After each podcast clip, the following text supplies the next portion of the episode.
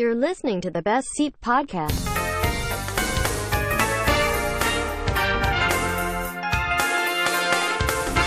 สวัสดีครับ ขอต้อนรับเข้าสู่ The Best Seat Podcast คุณอยู่กับผมเฟรมเจสริตครับ วันนี้อยากจะชวนคุยกับภาพยนตร์หนึ่งเรื่องนะฮะ เป็นภาพยนตร์ทางฝั่งสเปนนะฮะ เราอาจจะคุ้น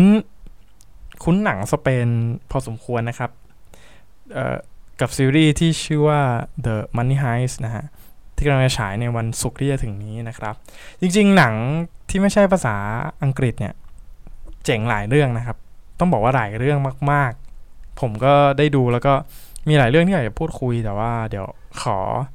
เอเก็บไว้คุยใน EP EP EP ต่อไปแล้วกันนะครับ เรื่องนี้ที่จะคุยกันก็คือ The The Occupant นะครับ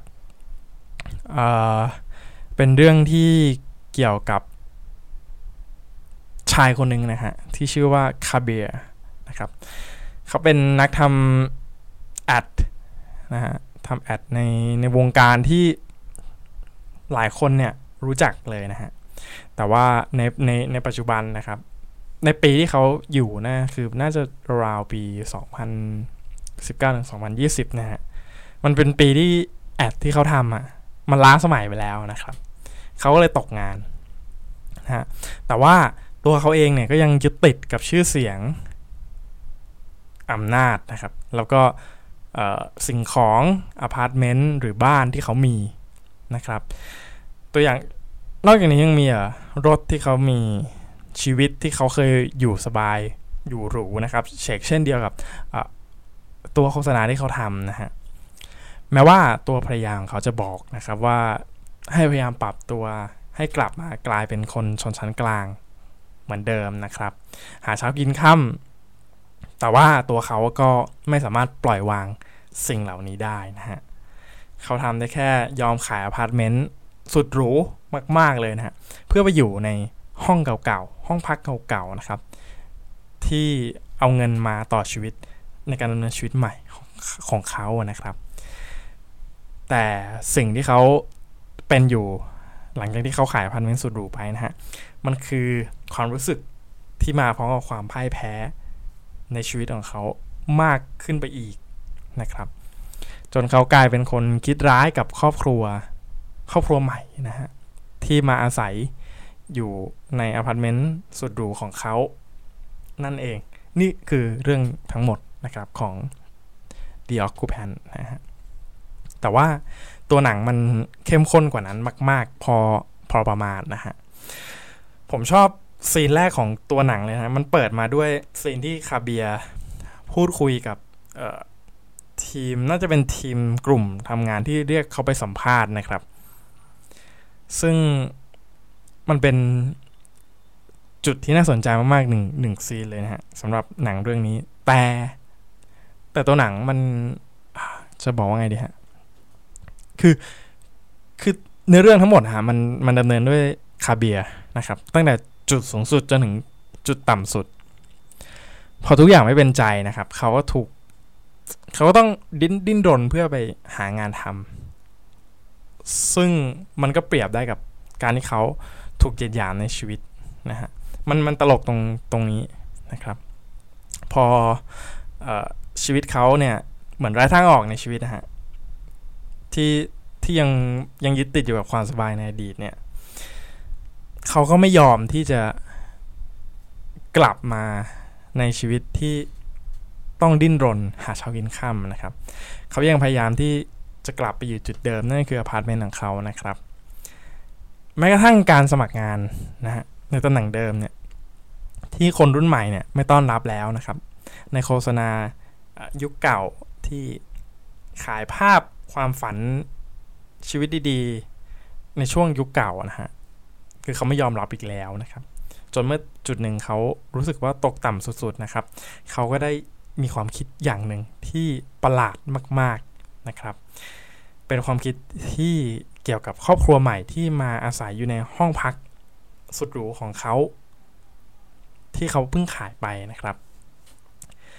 ตัวหนังมันมีความเอ่อเขาเรียกว่า เป็นวัตถุนิยมอย่างสุดโต่งเลยนะฮะผมบอกว่าสุดโต่งมาก ๆนะครับ ตัวตัวตัวร้ายของของเรื่องนะฮะนั่นคือคาเบีย ซึ่งเป็นตัวเอกของเรื่องเหมือนกันนะครับ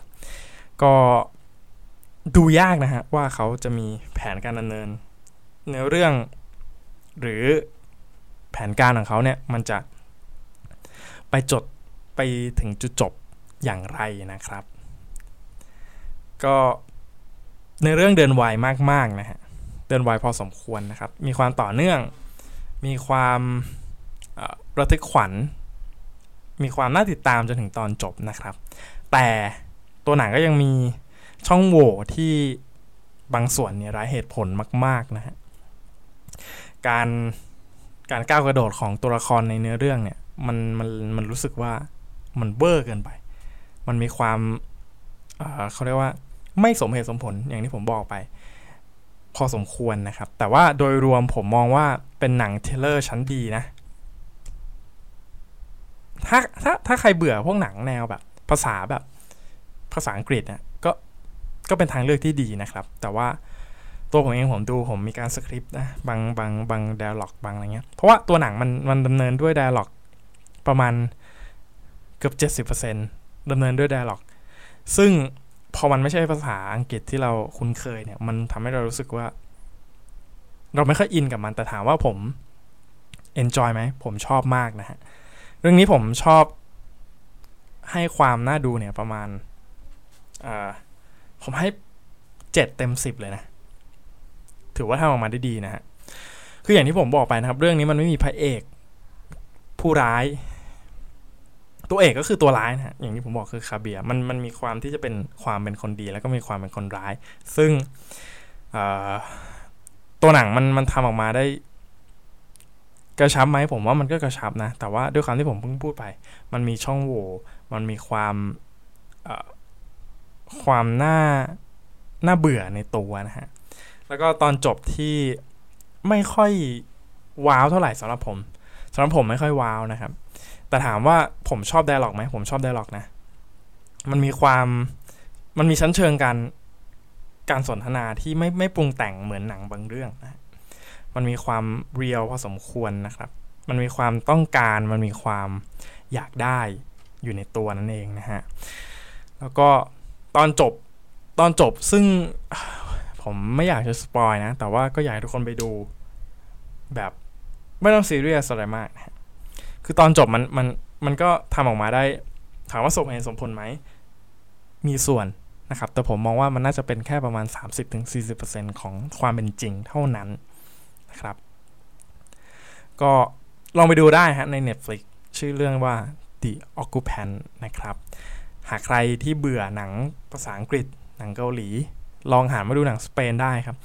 เดี๋ยวสัปดาห์นี้ผมว่าจะคุยกับ เรื่องหนังสเปนเยอะพอสมควร เพราะว่ามันยังมีหนังในลิสต์ที่ผมดูแล้วยาวมาคุยกัน เกี่ยวกับหนังสเปนเยอะมากหนังต่างมาหนังที่ไม่ใช่ภาษาอังกฤษประมาณ3-4เรื่องนะครับ แล้วก็เดี๋ยวจะมาคุยกันในอนาคตนะฮะขอบคุณที่ติดตาม The Basic Podcast นะครับ ขอให้ทุกคนดูแลสุขภาพตัวเอง ดูหนังและใช้ชีวิตอย่างมีความสุขนะครับ สวัสดีครับ